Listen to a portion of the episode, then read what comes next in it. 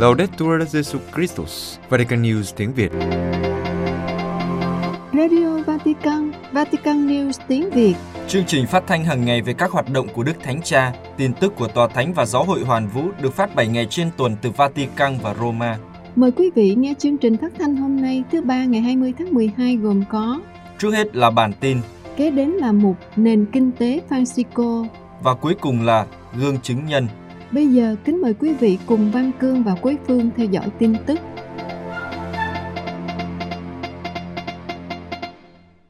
Đức Thánh Cha kêu gọi bảo vệ người lao động. Vatican, sáng ngày 19 tháng 12, Đức Thánh Cha đã có buổi gặp gỡ với khoảng 6.000 lãnh đạo và đại biểu của Tổng Liên đoàn Lao động Ý.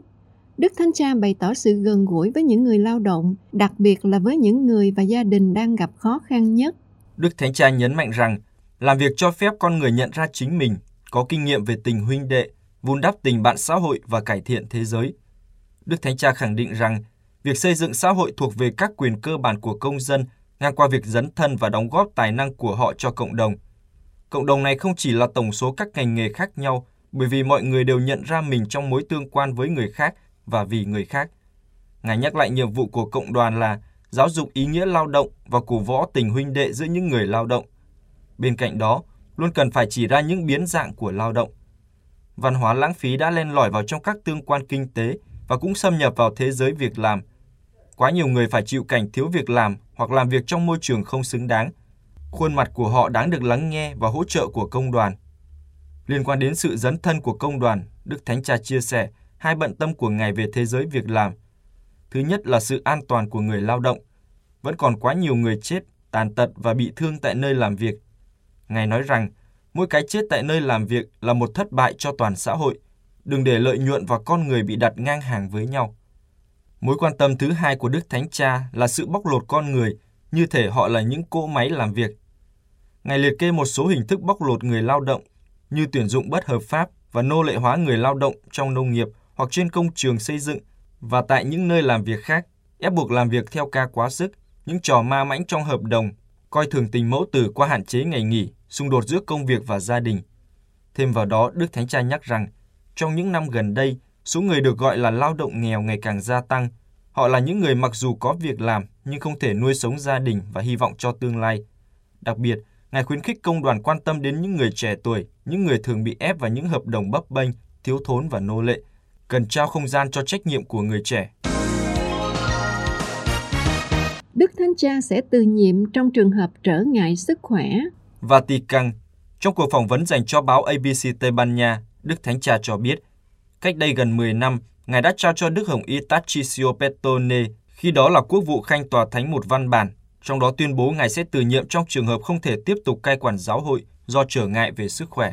Cuộc phỏng vấn của Đức Thánh Cha dành cho báo ABC Tây Ban Nha được công bố hôm 18 tháng 2 2022 gồm các chủ đề chiến tranh Ukraine, phụ nữ đứng đầu trong các cơ quan của Tòa Thánh.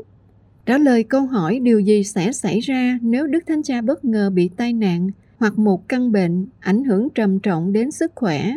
Đức Thánh Cha trả lời, tôi đã ký văn bản từ nhiệm và cho biết thêm Ngài đã làm điều này lúc Đức Hồng Y Tachisio Bertone còn là quốc vụ khanh tòa thánh.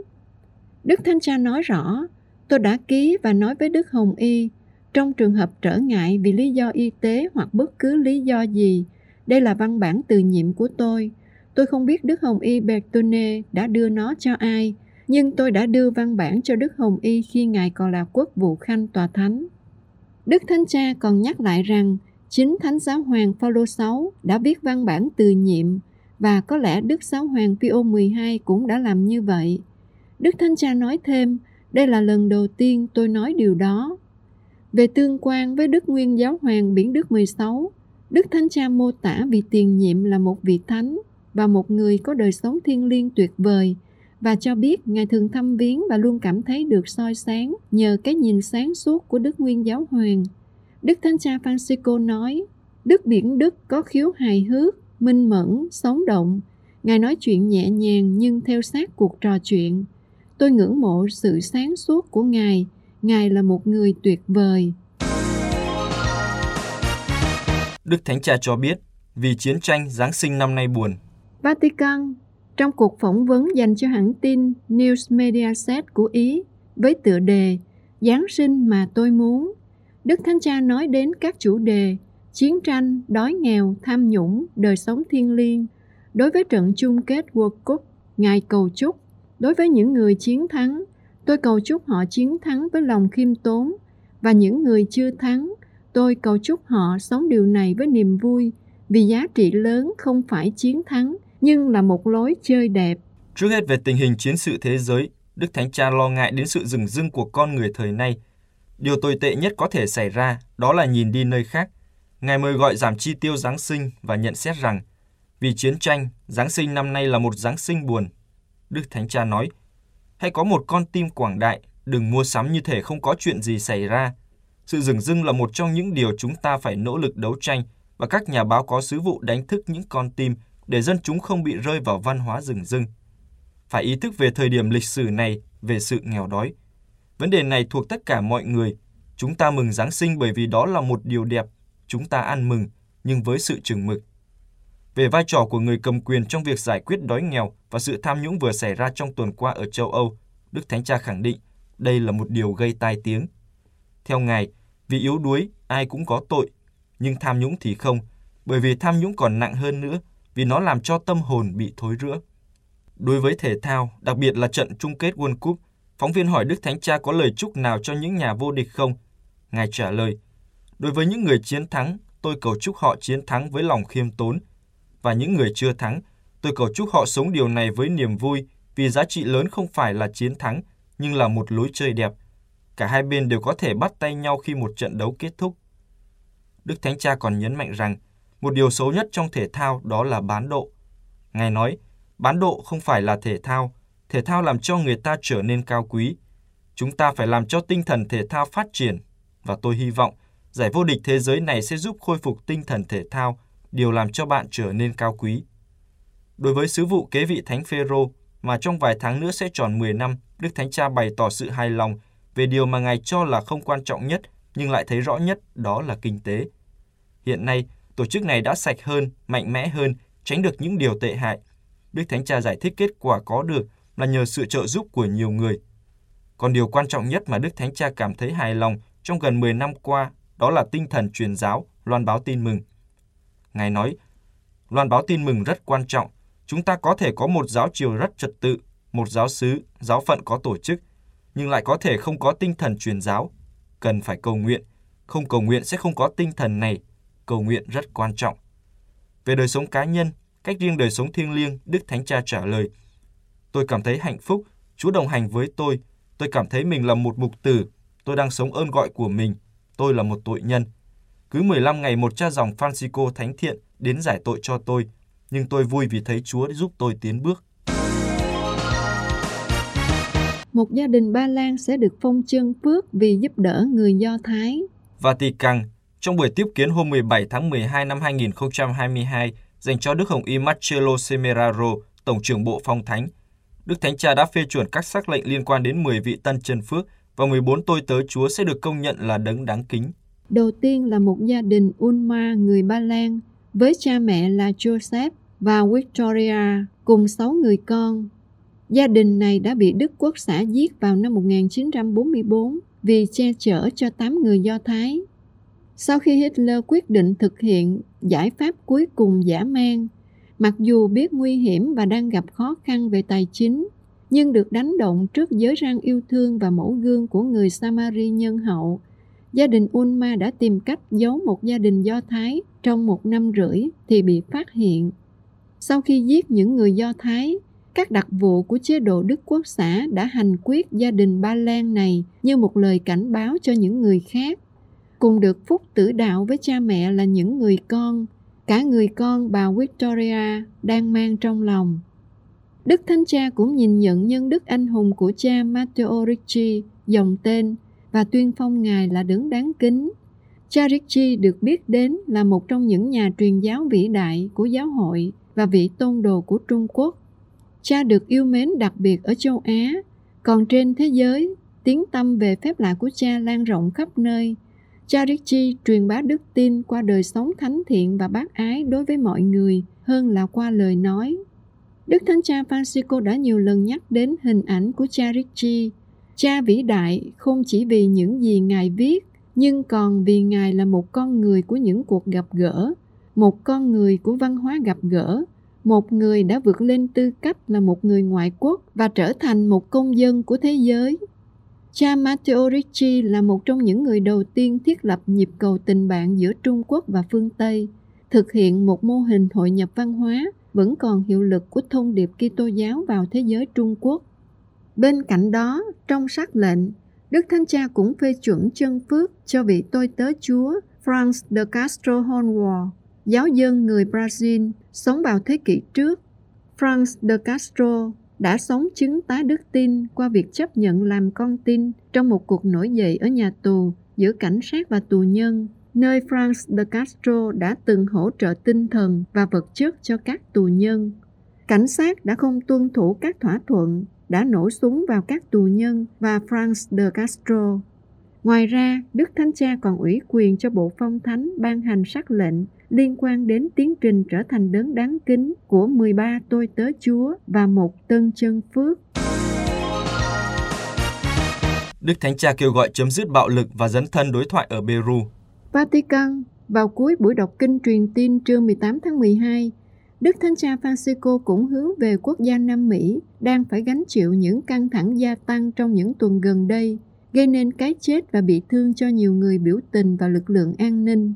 Đức Thánh Cha kêu gọi mọi người cầu nguyện cho hòa bình ở Peru để bạo lực trong nước chấm dứt và con đường đối thoại được thực hiện nhằm vượt qua cuộc khủng hoảng chính trị và xã hội đang ảnh hưởng đến người dân.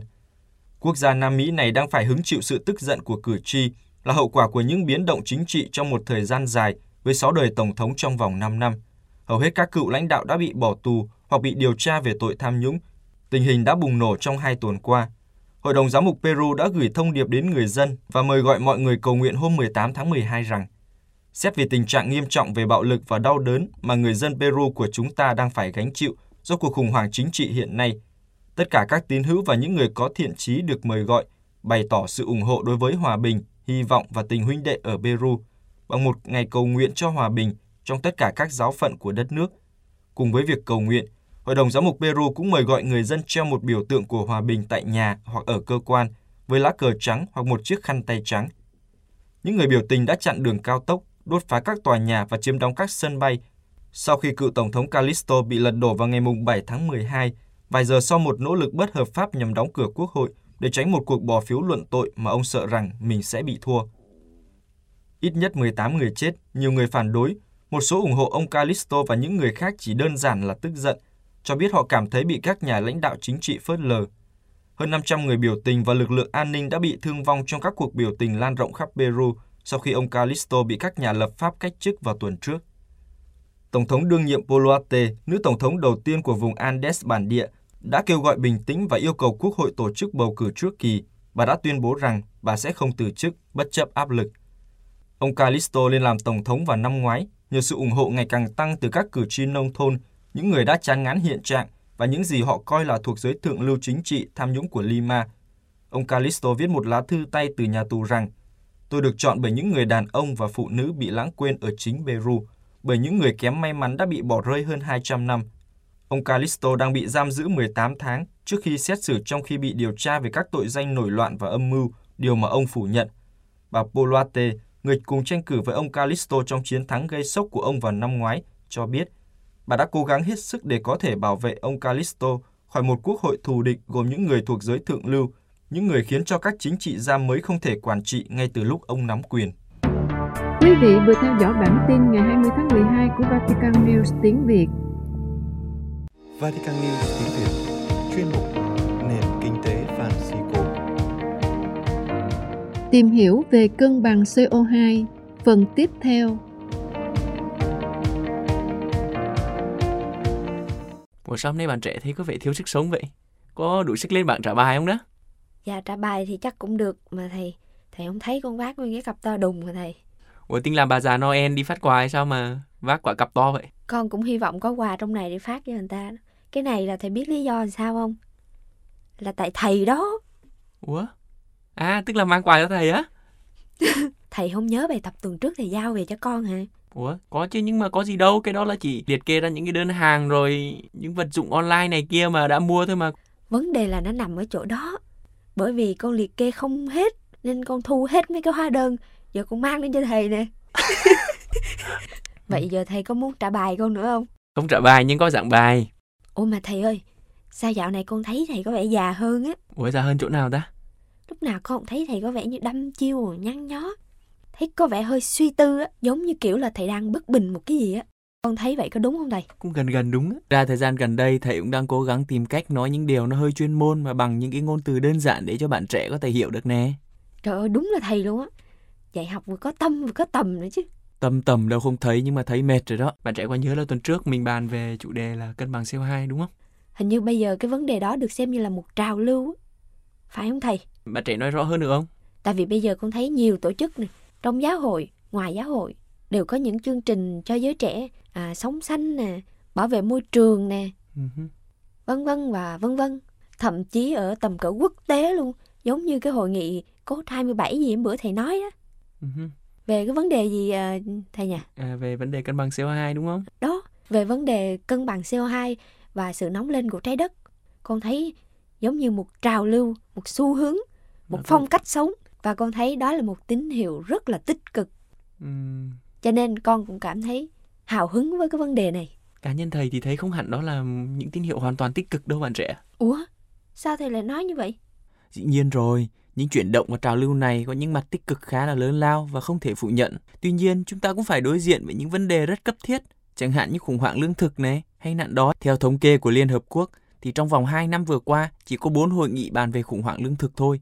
Trong khi những thảo luận về chủ đề môi sinh thì được bàn thảo rất rất nhiều. Chưa kể là những hội nghị, những hội thảo, những hội thao sống xanh với các bạn trẻ nữa chứ. Điều đó rất tốt. Tuy nhiên cũng cần phải nhìn đến một thực tế là Ôi, tự nhiên con đang có hứng thì làm con mất hứng luôn à. Ý của thầy là thầy không có ủng hộ mấy chương trình như vậy hả? Dĩ nhiên thì không phải là không ủng hộ nhưng mà cần một cái sự gọi là tái định hình á. Ừ, theo ngôn ngữ của triết học khoa học á gọi là dùng một cái hệ hình mới đó. Lại khó hiểu nữa rồi. Thì đúng là khó hiểu thật. Khái niệm này từ từ thầy sẽ giải thích thêm ha. Vì nó có tính hơi chuyên môn á. Nhưng chúng ta trở lại với vấn đề mà thầy nói với Tuyền lúc nãy ha. Bây giờ bạn trẻ thử hình dung này. Trong ngày mình có một lượng thời gian N chẳng hạn. Tương tự thì chúng ta cũng có một nguồn lực nhất định về tài chính, về con người, về phương tiện ABC, XYZ. Tức là chúng ta nói rất nhiều về môi sinh đúng không? Nhưng mà lắm khi chúng ta lại lãng quên điều chính yếu là con người chẳng hạn.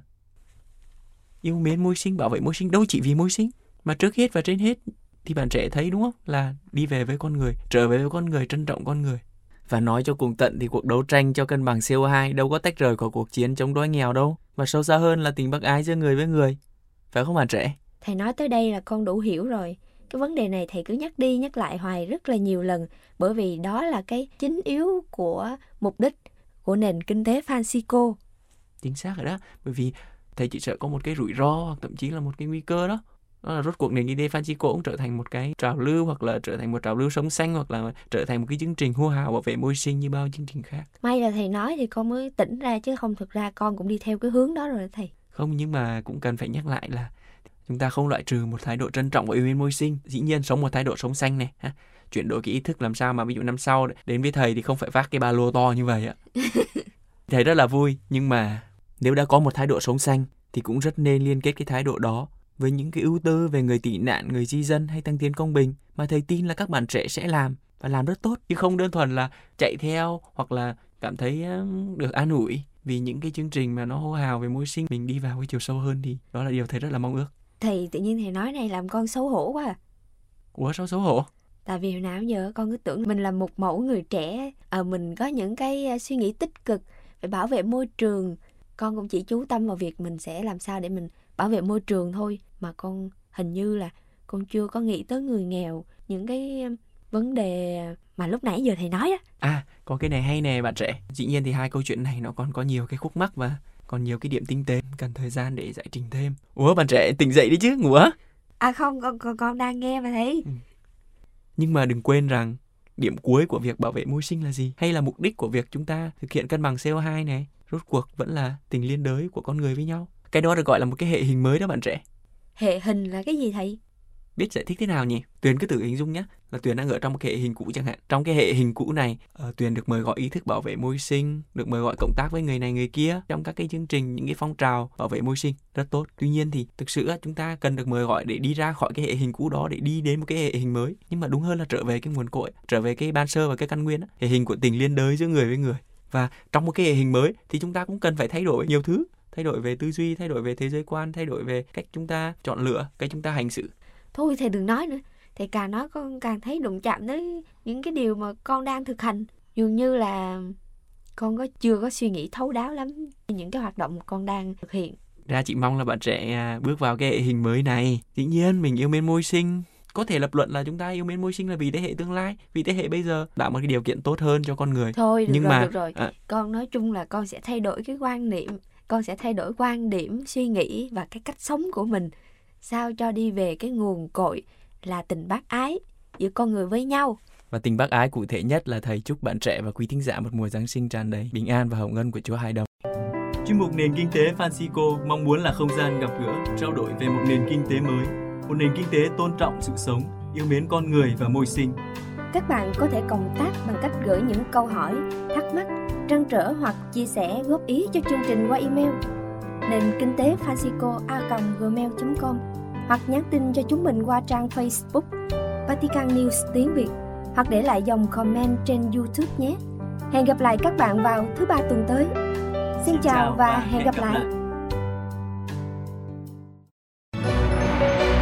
Vatican News tiếng Việt Chuyên mục Gương chứng nhân Lòng quảng đại của cậu bé Romelo Early dùng tiền tiết kiệm mua giày cho bạn cùng lớp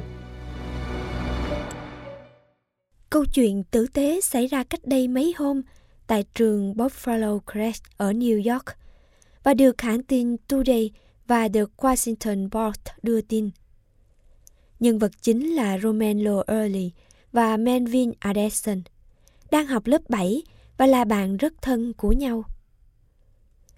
Vài tuần sau khi bắt đầu năm học mới, Romelo nhận thấy người bạn của mình, Melvin, bị các bạn cùng lớp bắt nạt – vì đôi giày thể thao của cậu ấy đã quá cũ. Thậm chí, họ còn cười nhạo Melvin và đưa ra những bình luận gây tổn thương. Romelo nói với phóng viên của The Washington Post rằng Em không thể đứng nhìn bạn mình bị bắt nạt. Bởi vì thực tế, em đã từng bị bắt nạt và cười nhạo vì vóc dáng thấp bé. Do đó, ngay lập tức, em hiểu được tâm trạng của Melvin. Romelo quyết định gọi điện cho mẹ sau giờ học. Và trong nước mắt, em nói với mẹ rằng em cảm thấy mệt mỏi khi chứng kiến tình huống tồi tệ này. Em không thể chịu đựng được khi Melvin bị cười nhạo. Romelo nói với mẹ. Con thực sự cần nói chuyện với mẹ bởi vì bạn của con đang bị bắt nạt và con mệt mỏi vì điều đó.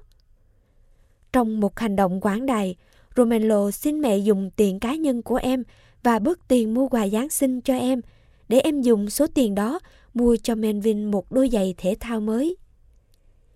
Mẹ của Romelo nói với phóng viên của The Washington Post. Tôi rất bối rối, bởi vì hầu hết các trẻ em không sẵn sàng nhường thứ gì đó cho người khác. Đa số các trẻ em chỉ quan tâm đến chính mình. Chỉ cần nhìn vào độ tuổi của Romelo, nhưng lại hành động như một người trưởng thành khiến tôi cảm động không thể diễn tả được. Sau khi được mẹ cho phép mua giày cho bạn, Romelo đi ngủ sớm hơn thường lệ, để sáng hôm sau có thể dậy sớm và đến trường sớm hơn một chút. Romelo cho biết, làm như vậy để em có thể trao giày cho bạn, tránh những ánh mắt tò mò. Melvin sau đó nói với Washington Post, Em hoàn toàn bị sốc. Em cảm thấy rất vui và bất ngờ.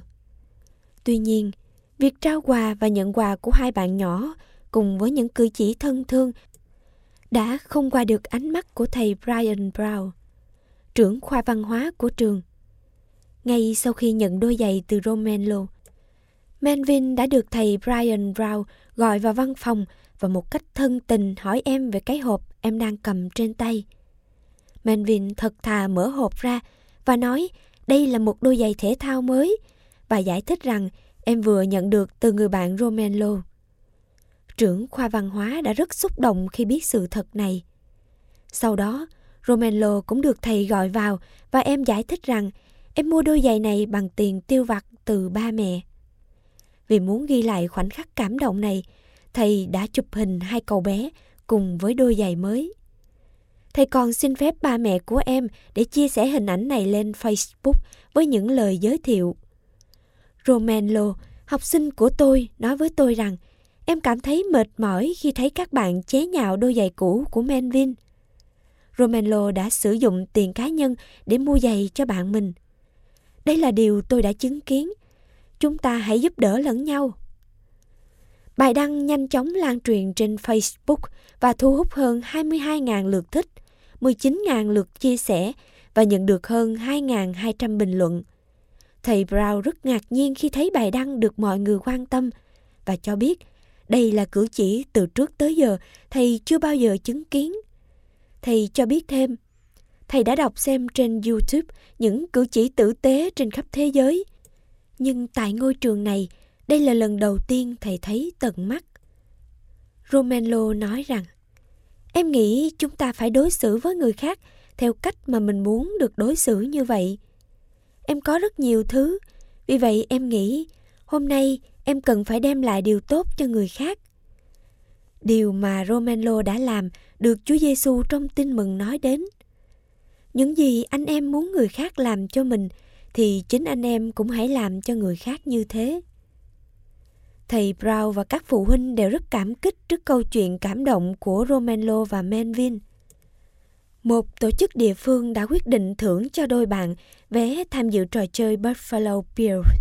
Ngoài ra, câu chuyện tử tế đã được phổ biến trên các phương tiện truyền thông như một lời mời gọi mọi người sống tinh thần chia sẻ với những người kém may mắn, đặc biệt trong mùa Giáng sinh này.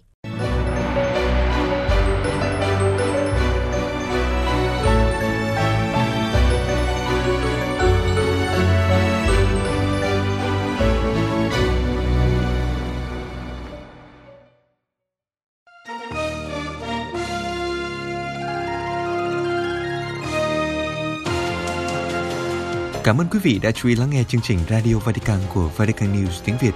Xin Thiên Chúa chúc lành cho quý vị và toàn gia quyến. Laudetur Jesu Christus, ngợi khen Chúa Giêsu Kitô.